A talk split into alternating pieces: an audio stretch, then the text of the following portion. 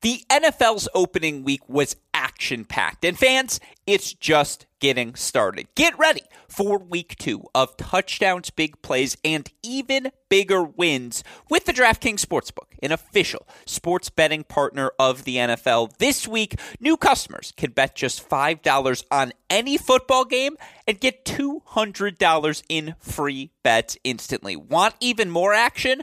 Then get in on the experience, the thrill of the DraftKings early win promotion. It's simple. This Sunday, bet on any N F L team to win. If your team leads by ten at any point during the game, you get paid instantly, even if your team ends up losing. Download the DraftKings Sportsbook app now and use that promo code A O D to get two hundred dollars in free bets instantly when you place a five dollars bet on any football game. That's code A O D only at DraftKings Sportsbook, an official sports betting partner of the N F L. Minimum age and eligibility restrictions apply. If you or someone you know has a gambling problem, crisis counseling and referral services can be accessed by calling one eight hundred gambler in Illinois, Indiana, Louisiana, Michigan, New Jersey, Pennsylvania, West Virginia, or Wyoming, one eight hundred next step in Arizona, or one eight hundred five two two four seven zero zero in Colorado or New Hampshire, one eight hundred bets off in Iowa, eight seven seven hope N Y in New York, O P G R dot org in Oregon. Call text Tennessee Redline at one eight hundred eight eight nine nine seven eight nine or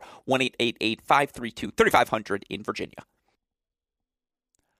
Welcome to our G S P Ace of the Day segment presented by DraftKings. Folks, you just gotta love, after a week of brutal defeats, when you do just enough winning over the course of championship weekend, and again, I mean just enough winning to be enticed back into the game, enticed into making selections for another week in the professional tennis world. Of course, that's our plan here at Cracked Rackets, to offer you all previews of all of the action happening across levels in the professional tennis world. If you thought last week was busy on this podcast, just wait till you get a listen to the events we have happening this week in the professional tennis world. It's one of those weeks where it will be damn near impossible, even for me, who spends all day watching and monitoring the action happening across levels in the tennis world, to try and watch every match that occurs in any given day. Why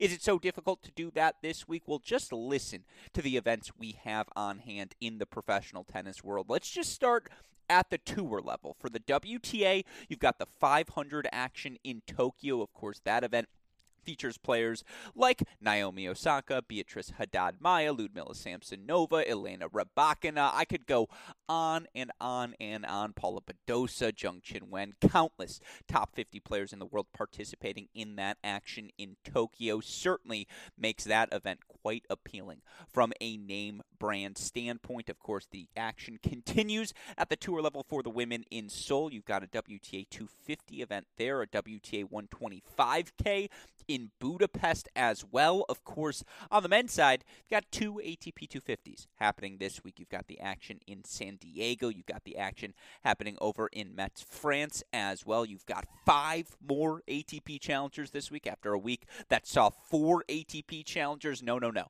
That wasn't enough, folks. We had to raise the number to five A T P challengers this week, of course. You've also got eleven women's I T F events, eleven men's I T F events. I believe four of those Those events, two for the men, two for the women, happening here in the United States this week. And oh, by the way, I heard this Swiss guy who's done a thing or two in the professional tennis world. Is it Roger Federer? Is it Roger Federer? Um, oh, yeah, Roger Federer. That's his name. He's also ending his career this week at the Laver Cup. That action starting Friday, carrying through Sunday. So the point is, and I think you can hear it in the speed of my voice, we got a lot to cover this week on this G S P Ace of the Day segment. As and as we attempt to do, excuse me, each and every day here on this show, what you listeners can expect from me is my best attempt to try and preview, again, what is a week with four tour level events, six challengers for the men and women. So we'll say ten events we'll be monitoring most closely, with all due respect to those I T Fs, which I will be watching, but probably not talking about much on this segment. But ten events for us, whether it's with our friends at the DraftKings Sportsbook, whether it's you as a tennis fan on the various streams you monitor throughout the course of the day. ten events I want to focus on here. Even saying that number out loud feels ridiculous, but let's try it one more time. ten events total here this week for us to monitor on this Ace of the Day segment. Of course, what I'll try to do is offer you winners throughout the course of this week. Of course, on our last segment, we went two and oh. As I offered you a couple of winners. Linda Fruhvirtová did indeed pull off the upset to capture her first W T A Tour level title in Chennai. And then shout out to a couple of favorites. Radu Albat, Corentin Moutet, delivering us, delivering us, excuse me, an all favorites moneyline parlay victory in their championship Sunday wins as well. So a little bit of momentum. We were still down last week, but ju- down just under two units overall. I'm not even going to talk about the overall win-loss record, because in the end, it's all about the money, baby, right? And we're still a little bit down coming off of last week, but far less down than we feared we might be after what was it, an oh and six, oh and seven start to this Ace of the Day segment. Nevertheless, we persevere. We keep things glass half full here at Cracked Rackets. And again, my job here on today's show to play catch up a little bit, talk about the action we've got unfolding over the next twenty-four hours as our Cracked Rackets team returns to a normal schedule this week. And by that, I mean, for those of you who don't already know, we are currently in Waco, Texas, doing a little bit of work for the Baylor Athletic Department. But as soon as we are back in Indianapolis, which we will be by Thursday morning, we'll try to have a more normal schedule for these podcasts, a more regulated schedule, I should say, for all of you listeners. In the meantime, I'm just trying to pod whenever I have a free thirty minutes, hour on the schedule to try and ensure all of you listeners uh, keep getting the information that you need to stay the most well-educated, best-informed fans in the tennis world. That said, again, going to try and focus in particular on the next twenty-four hours here on this show. And I am recording this at eight forty-two p.m. Tuesday night, Waco, Texas time. I believe that's nine forty-two on the East Coast. At worst, it's ten forty-two on the East Coast. But I'm pretty sure it's only a one-hour difference between Waco and the East Coast of the United States. Nevertheless, the matches I am focusing focusing on here on today's segment are the matches that are happening over the next twenty-four hours. So according to the DraftKings Sportsbook, if your match begins on Thursday, I am not discussing you here on today's show. Now, your match may begin very late Tuesday night, even Waco, Texas time. Your match may begin very early Wednesday morning or even later on Wednesday, uh, according to the DraftKings Sportsbook. All of those matches were eligible for my picks today, but again, the focus of this segment really going to try to be not futures bets, not projecting beyond just the next twenty-four hours of tennis. As again, we've got ten events to monitor here uh, throughout the course of the week. With that said, of course, a shout out as always to our friends at DraftKings and the DraftKings Sportsbook for their continued support of this podcast, finally affording us the resources here at C R to provide the sort of daily podcast episodes we have always driven to provide to tennis fans across the globe. Of course, a shout out as always to super producer Daniel Westhoff on the ones and twos, somehow finds times to edit everything we're doing here this week here at Cracked Rackets, the best in the business. But with that said, I got two aces for you over the next twenty-four hours. Two matches I'm feeling particularly confident in, and I will say, looking at tomorrow's board of matches, I don't know how much I would be putting on these early wagers at these events. And the reason I say that is, again, post-U S Open, things always get a little bit funky. This is that time in the calendar when those young players who have been eyeing to make a breakthrough at the tour level, or perhaps those older players who have significantly struggled throughout the course of the season, this is where they try to make their moves, respectively. And so you never know whether it was an Hugo Humbert last week getting hot in France and, you know, riding this wave of challenger success after losing, I think it was eight of his first twelve matches of this twenty twenty-two season. season, whether it is someone like Linda Fruhvirtová, who is thriving and continued to thrive last week in what has clearly been a breakthrough campaign for her in twenty twenty-two. Who are the players like that we should be keeping an eye on this week? That's something certainly that's going to factor into my thinking as I make my picks. But again, big picture, just a little bit of advice from, or not advice, a little bit of an opinion, I suppose, from me to all of you listeners. I'm keeping the units extraordinarily low.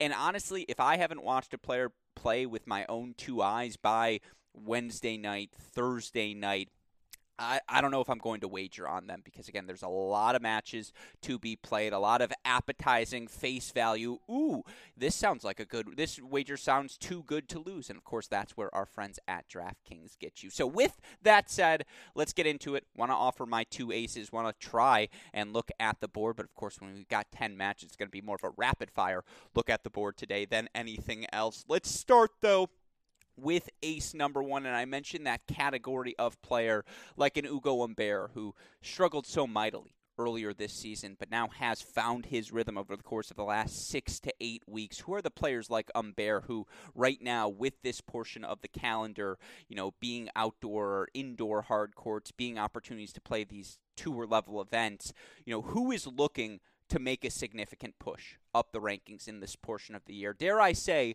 who does this portion of the calendar still matter to at this point of the season? Because with all due respect to like an Iga Swiatek, right? Does this portion of the calendar matter to her? No, absolutely not. Two slam titles. She's clinched world number one. She has done everything she's wanted to do here in this twenty twenty-two season. On the flip side, how about someone like Karolina Pliskova, who, of course, has played significantly better tennis of late and big picture has definitely made a micro push down the home stretch of this twenty twenty-two season. But I would argue that this portion of the calendar still very much matters to Karolina Pliskova, who, of course, finds herself as the number six seed this week in Tokyo. Pliskova off to a strong start, didn't serve her best, but fought off the one break point she faced, won eighty-eight percent of her first serve points, despite it being on just a fifty-four point three percent first serve percentage clip. Uh, earned a dominant straight set win over Shinnikova, two and one in round number one. You look for the sixth seeded Karolina Pliskova, obviously was an extraordinarily slow start to her twenty twenty-two season. You look through the first six months of the year, she made just two quarterfinals, made a semifinal in Strasbourg, a quarterfinal in Berlin. That was it to the start of the North American hardcourt stretch. But you look at her since the calendar turned to August, even in San Jose, a second round loss in three sets to Amanda Anisimova, she performed particularly well. And of course, she carried that momentum to Toronto, where not only did she get a little revenge over Anisimova, but really impressive wins over Sakkari, Zheng Qinwen, Krejcikova, and Anisimova, before getting knocked out by Haddad Maia in the semifinals. Now, she lost the very next week, second round in Cincinnati, but we're going to throw that out, call it a schedule loss. The most encouraging thing was seeing her take her level into the U S Open, seeing her ride that momentum from Toronto into the year's final slam. And you look for Pliskova, who earned three three-set victories, three hard-fought three-set victories on her way to the U S Open quarterfinals. Good wins in each of her matches. Magda Linette, Linda Bencic, Victoria Azarenka, all three-set victories. Of course, Linette reached a final last week, so that victory has aged in value. I don't think I need to make the pitch for why the Bencic-Azarenka wins were impressive, but how about her three and two win was probably her best win in New York over, I don't want to say one of the breakthrough stars, but a player who has clearly made a jump this season in Marie Bouzkova. You look for Karolina Pliskova now. Here in twenty twenty-two, she's twenty and fifteen overall on the season, but you look for her now again since the start of San Jose. I mentioned those twenty wins. Let's see, two plus four is five, plus one is six, plus another four is nine. Ten of her twenty wins have come since August first. So in six weeks, she matched what she did through the first six months of this twenty twenty-two season. And of course, again, you look for Karolina Pliskova. Injuries absolutely played a factor in her early season struggles. Wasn't able to have the preseason she was looking for. Wasn't able uh, to you know, again, acclimate herself as she most usually does at the start of the season, whether it be during the Middle East run, during the Australian Open, just in that opening hard court swing. We know we're usually going to get a big Karolina Pliskova result, but I mean, again, you talk about the transformation for her since August first and how some of the numbers have shifted. And I was wrong. She was nine and eleven through the first three, four months of the season, eleven and four since the start of August. Her first serve win percentage up four point five percent. Her second serve win percentage, perhaps even more encouragingly, up six percent. Overall, she's also winning two point four percent more of her return points. She's winning more free points with her first serve as well. You look at the ace percentage, it's increased. I mean, again, and the strength of schedule. Those eleven victories, Azarenka, Bencic, Sakkari, Anisimova, Zheng Qinwen, Bouzkova, all a part of those eleven wins. It's not as though she's built back up her resume on a cupcake schedule. Karolina Pliskova has started to play the tennis that brought her to world number one back in twenty seventeen. Maybe not quite that good, but that, you know, again, eighty-five percent of that, where she is starting to serve uh, and uh, dominantly and able to follow that up with confident plus one tennis because she is serving so confidently that allows her to be a little bit more of a risk taker on the return of serve. And again, thirty years old, the thing that encourages me most about Karolina Pliskova right now is the fact that she seems to be moving as well as she is, match in, match out. And I don't have a stat to quantify that with, unfortunately. That comes from the good old eye test. And I'm telling you, anyone who has watched Karolina Pliskova play, particularly over these last two months, go listen back to our U S Open pods, how I continually fawned over the fact that it really did feel like she had more time in the outer thirds with how fluidly she was moving. But look, she's got a tough matchup tomorrow, as she's going to take on a thirty-one and eighteen this season Petra Martic. Martic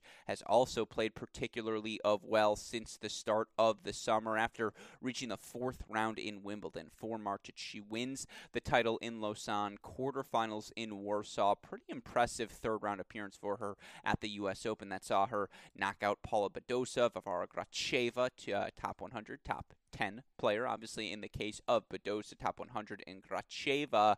You look for Martic, though, here in the twenty twenty-two season, ten and nine overall on hard courts, and four of those ten wins came on her way, her run to the Indian Wells quarterfinals. Now, why do I bring that up? Well, Petra Martic historically has been an exceptional clay court player. The slower the court, the better the Petra. She is one of those elite athletes, and I don't say that word lightly, on the W T A Tour. Her ability to extend points physically, track down that extra ball. You can just look at her biceps when she walks onto the court. I mean, it, she's jacked. Like, I think all of us would trade our arms for Petra Martic's arms at any given moment. And again, her backhand slice will make opponents uncomfortable. That forehand's a little bit whippy, but there's fun action on that ball, and she uses her first step, her quickness so well to close the net. And, you know, again, she'll throw in the chip and charge. She'll put you in uncomfortable positions. That said, again, for Martic, thirty-one and eighteen overall, ten and nine.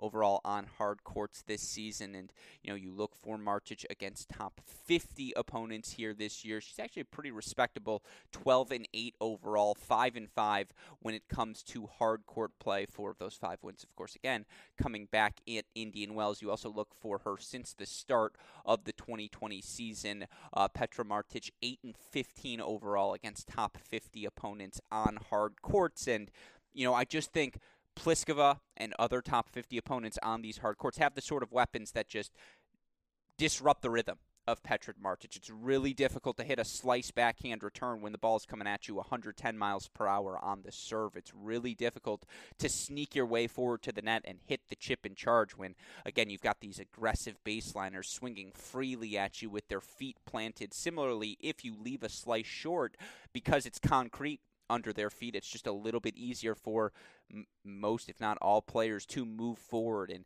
be aggressive in taking that Petra Martic slice early and on the rise. It's, it's bounce of that slice a little bit more advantageous on a hard court, certainly for her opponents, than uh, it would be on the clay courts. I just think it's a bad matchup for Petra Martic in this instance. And I do think Karolina Pliskova played well enough in round number one and has played well enough over the course of the past two months that she should be a bigger favorite than she is, according to odds makers. You look for Karolina Pliskova tomorrow, minus two hundred. What am I missing? Shouldn't that number be minus two fifty, minus three hundred? I think the fact that we can get her at minus two and a half games tomorrow at minus one fifty-five, you know, that feels like a bargain. And I honestly feel like you could throw it up to the three and a half games for Pliskova, minus one twenty overall, and still feel pretty confident in your wager. But we're going to lay a little bit more juice, and we're going to buy the extra game. So we'll take Pliskova minus two and a half games over Petra Martic tomorrow, minus one fifty-five odds, one point five five units to win, one in return. Worth noting, Pliskova two and oh against Martic in her career beater, three and two and three and four, both of those matches coming on hard courts. I apologize if you just heard the air conditioning kick on in my hotel room. That seems to be happening. You know, you get those bursts of air every ten to fifteen minutes. I tried to turn it off before the start of this show. Nevertheless, if you hear that in the background, I do apologize. I've spent enough time talking about that, though, and talking about ace of the day, number one. I like the power tennis, the recent form of Petra Martic. Stats say so. Eye test says so. Historical results against her opponent say so. We'll buy the extra game, but we'll take Pliskova minus two and a half games as opposed to the minus two hundred money line, minus one fifty-five, one point five five units to win, one in return. That's ace of the day, number one. Ace of the day, number two, another player who I think has started to play better and better down the home stretch of this twenty twenty-two season. Of course, I'm referring to Sebastian Korda, who has certainly had a streakier run here in twenty twenty-two, probably his hottest and co- you know the season where he's run most hot and most cold throughout the course of his young early career. But you look for Sebi Korda, pretty comfortable three and six victory in round number one over Hugo Gaston in France this week. You look for Korda, who really does need some victories. You know, again, he's on the precipice of falling outside the top fifty to end the year. Now, again, for Korda, twenty-four and seventeen, you win sixty percent of your matches overall in a season, particularly in a year where you turn twenty-two years old halfway through. I don't think there's anything to complain if you're Sebi Korda. You made third round Roland Garros, and you know. Uh, won matches at the U S Open, Australian Open this year. Didn't play Wimbledon, but one match. So one matches at all three slams that you played. But you know, what's the definitive run we're going to remember this season from Sebastian Korda? What's the definitive victory he earned this year? There's really two, I think, that come to mind. First round, Australian Open, first match of the season. To watch him blitz Cam Norrie the way that he did, three oh and four. I mean, again, you have to be a, a huge tennis nerd to be like, what's your defining match? Oh, it was round one at the first slam you played of the season. But how definitive that upset was. Korda didn't, uh, excuse me, Norrie didn't play poorly. Korda just kicked his ass. Um, you know, there's that run. But, of course, he loses third round in that event. You have him beating Alcaraz in Monte Carlo three sets. I think a lot of us remember that match, even if he was ultimately knocked out by Fritz in the following round. I think a lot of us remember his three-set loss, seven six in the third, to Rafa at Indian Wells uh, earlier this year. I mean, outside of that, though, like, again, we're talking about first rounds and quarterfinals. He hasn't made a final this season, has Sebi Korda. And, in fact, he's only made three quarterfinals overall on the year. So you know who's looking to change the narrative of their twenty twenty-two season, get the big W, get the big momentum result heading into twenty twenty-three? It's got to be the twenty-two-year-old Sebi Korda, who I think has gotten better at certain things this year. I think physically, and we talked to him in Cincinnati, he mentioned he's now lifting weights and starting to get stronger and starting to get a little bit faster, starting to fill out his body now that he has gotten a little bit healthier.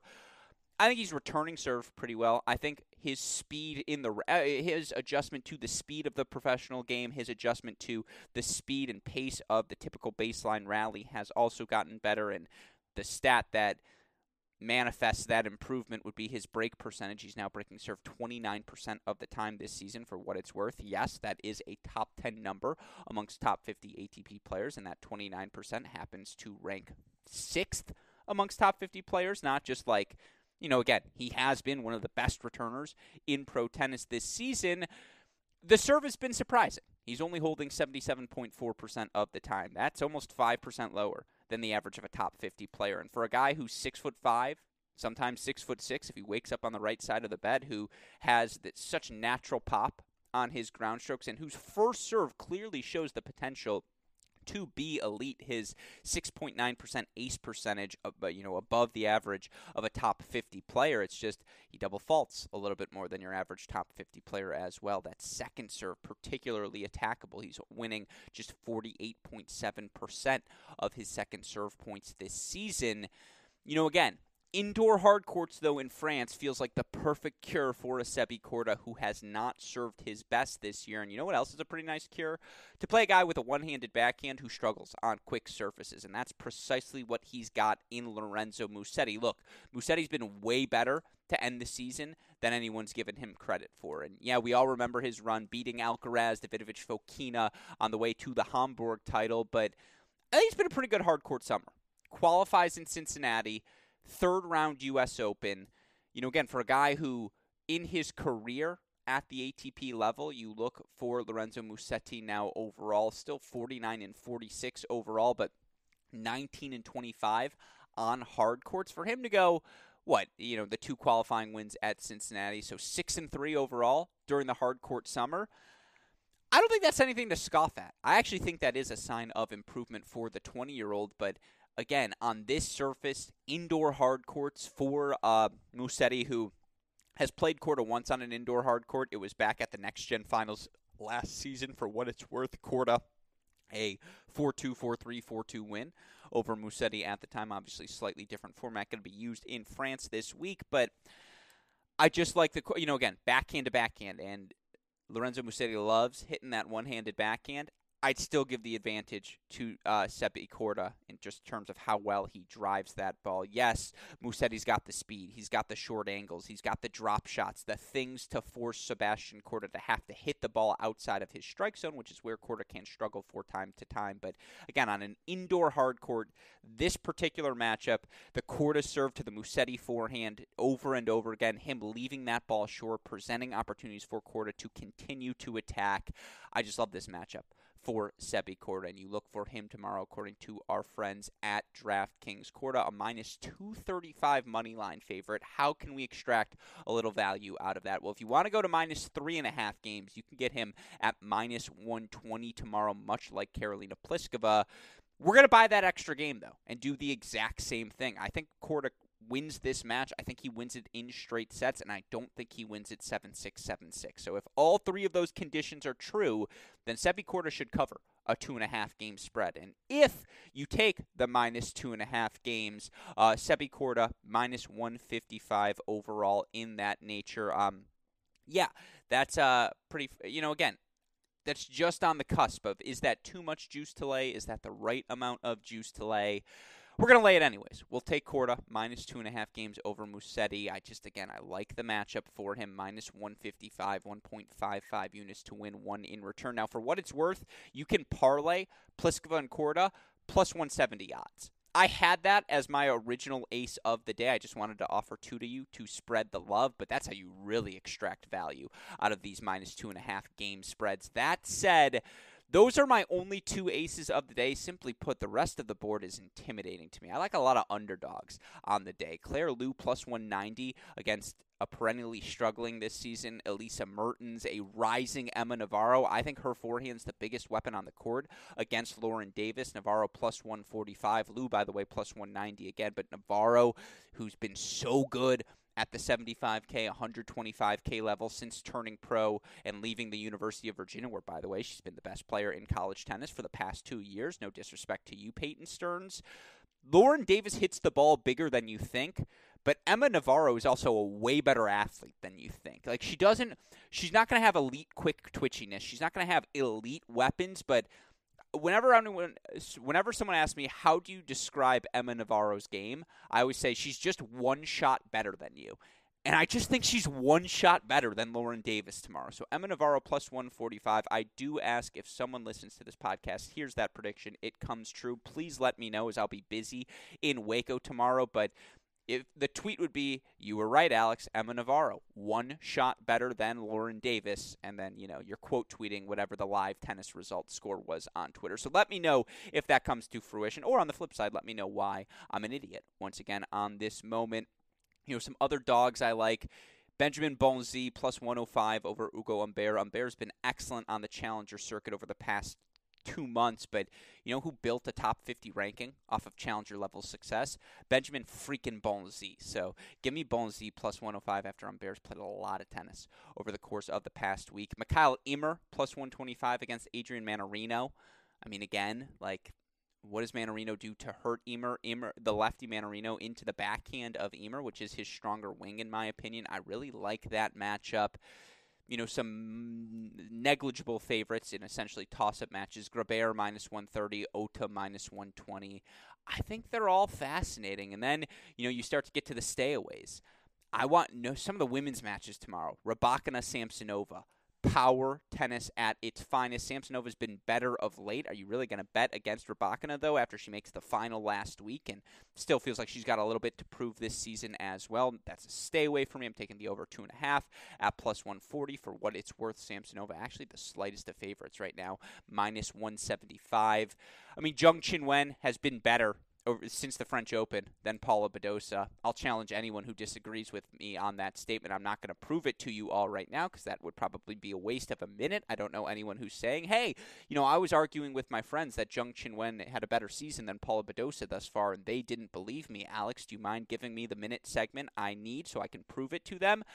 If you need that, again, tweet at me, at A L Gruskin. That will be a segment I owe to all of you listeners later this week. But I'm back in Zheng Qinwen. Staying away from the match, over two and a half sets, plus one forty-five would be my actual wager. I do think Zheng Qinwen sneaks it out, and as does the betting public, at minus one twenty. After that, Mertens, again, minus two forty over Claire Liu. That's a stay away. Kudermatova comfortable over Contreras, but how about Osaka versus Haddad Maia? minus one twenty-five. Osaka somehow the favorite, even though Haddad Maia has clearly had the better twenty twenty-two season. Yeah, I don't want any part of that, or if I do, I'm taking the over two and a half sets in that instance, of course. Again, the other matchups you've got going on in Seoul, Linda Fruhvirtová coming off of her first title. She'll take on Janina Wickmeyer. I maybe lean Wickmeyer, uh, the emotional hangover for Fruhvirtová. Maybe you take the over two and a half sets, but that's a stay away for me. Blinkova, Gracheva, Pick'em. Uh, Tatiana Maria, that's a fun player. How about Emma Raducanu, who's going to kick off her action tomorrow as well? She's taking on U- Ujijima, uh, the qualifier. You've got top seed Alexandrova in action as well. Re- Rebecca Marino would be my dark horse uh, to take the title in Seoul. She's played particularly well, has the big hitting Canadian over the course of the past few months. But again, that's your W T A action happening in Seoul. I mentioned there's the one twenty-five K happening this week in Budapest as well. I mean, again, good luck monitoring all the action. A lot of matches for fun. You're going to have to pick and choose, folks. Hopefully you've heard some of the matches I've referred to. I think tomorrow on the men's side, Stevie Johnson versus Alejandro Tabilo. Don't count the lefty out against Stevie J, even though it's a Southern California match. Stevie J, the king of Southern California tennis. Lefty into the Johnson backhand, though. Tabilo with the big serve that he does. plus one forty, there's a little value there, but we here at Cracked Rackets will never bet against the greatest college tennis player of all time. Hussler, the bigger serve. Daniel Galan, the better player. That's minus one twenty. Hussler's a favorite, but it's essentially even odds. And then keep an eye on Tomas Martin Echeverry. Hasn't had the most hard court success, but plus two seventy-five against Marcos Giron tomorrow. That's a fun match in San Diego to keep an eye on, of course. As I mentioned, in Mets tomorrow, you know, Gasquet team, essentially even money line. That's a stay away for me. Uh, Sosa versus Wawrinka. I think Sosa plus one fifty is probably the better play there. When was the last time Stan won multiple matches at the A T P level, even coming through qualifying this week? When was the last time he won multiple matches in a single given week? I'd keep your eye on Sosa, even though more than anything, that match is a stay away for me. And then again, so much challenger action. Columbus, a lot of college guys in play. Berkeley, sixty K on the women's side. Even the Fayetteville Futures event. I mean, it's a jam-packed week of professional tennis. We got plenty of action here to discuss this week on this show, and that's our plan, of course, throughout the course of the rest of the week. Hopefully, I'll be more organized moving forward, but my plan to enjoy everything that is this home stretch of the twenty twenty-two season. Of course, a shout-out, as always, to our super producer, Daniel Westhoff, for the fuck of an editing job he does day in, day out, making all of our content possible. Shout-out as well to our friends at DraftKings. Learn more by clicking on the description to this podcast, but with that said, for our super producer, Daniel Westhoff, our friends at DraftKings, and from all of us here at both Cracked Rackets and the Tennis Channel Podcast Network, I'm your host, Alex Gruskin. Our picks for the next twenty-four hours. Pliskova, minus two and a half games over Martic, minus one fifty-five, one point five five units to win one in return. Korda, minus two and a half games over Musetti, minus one fifty-five, one point five five units to win one in return. With that said, you know what we say. May the odds be ever in your favor. Good luck, everyone.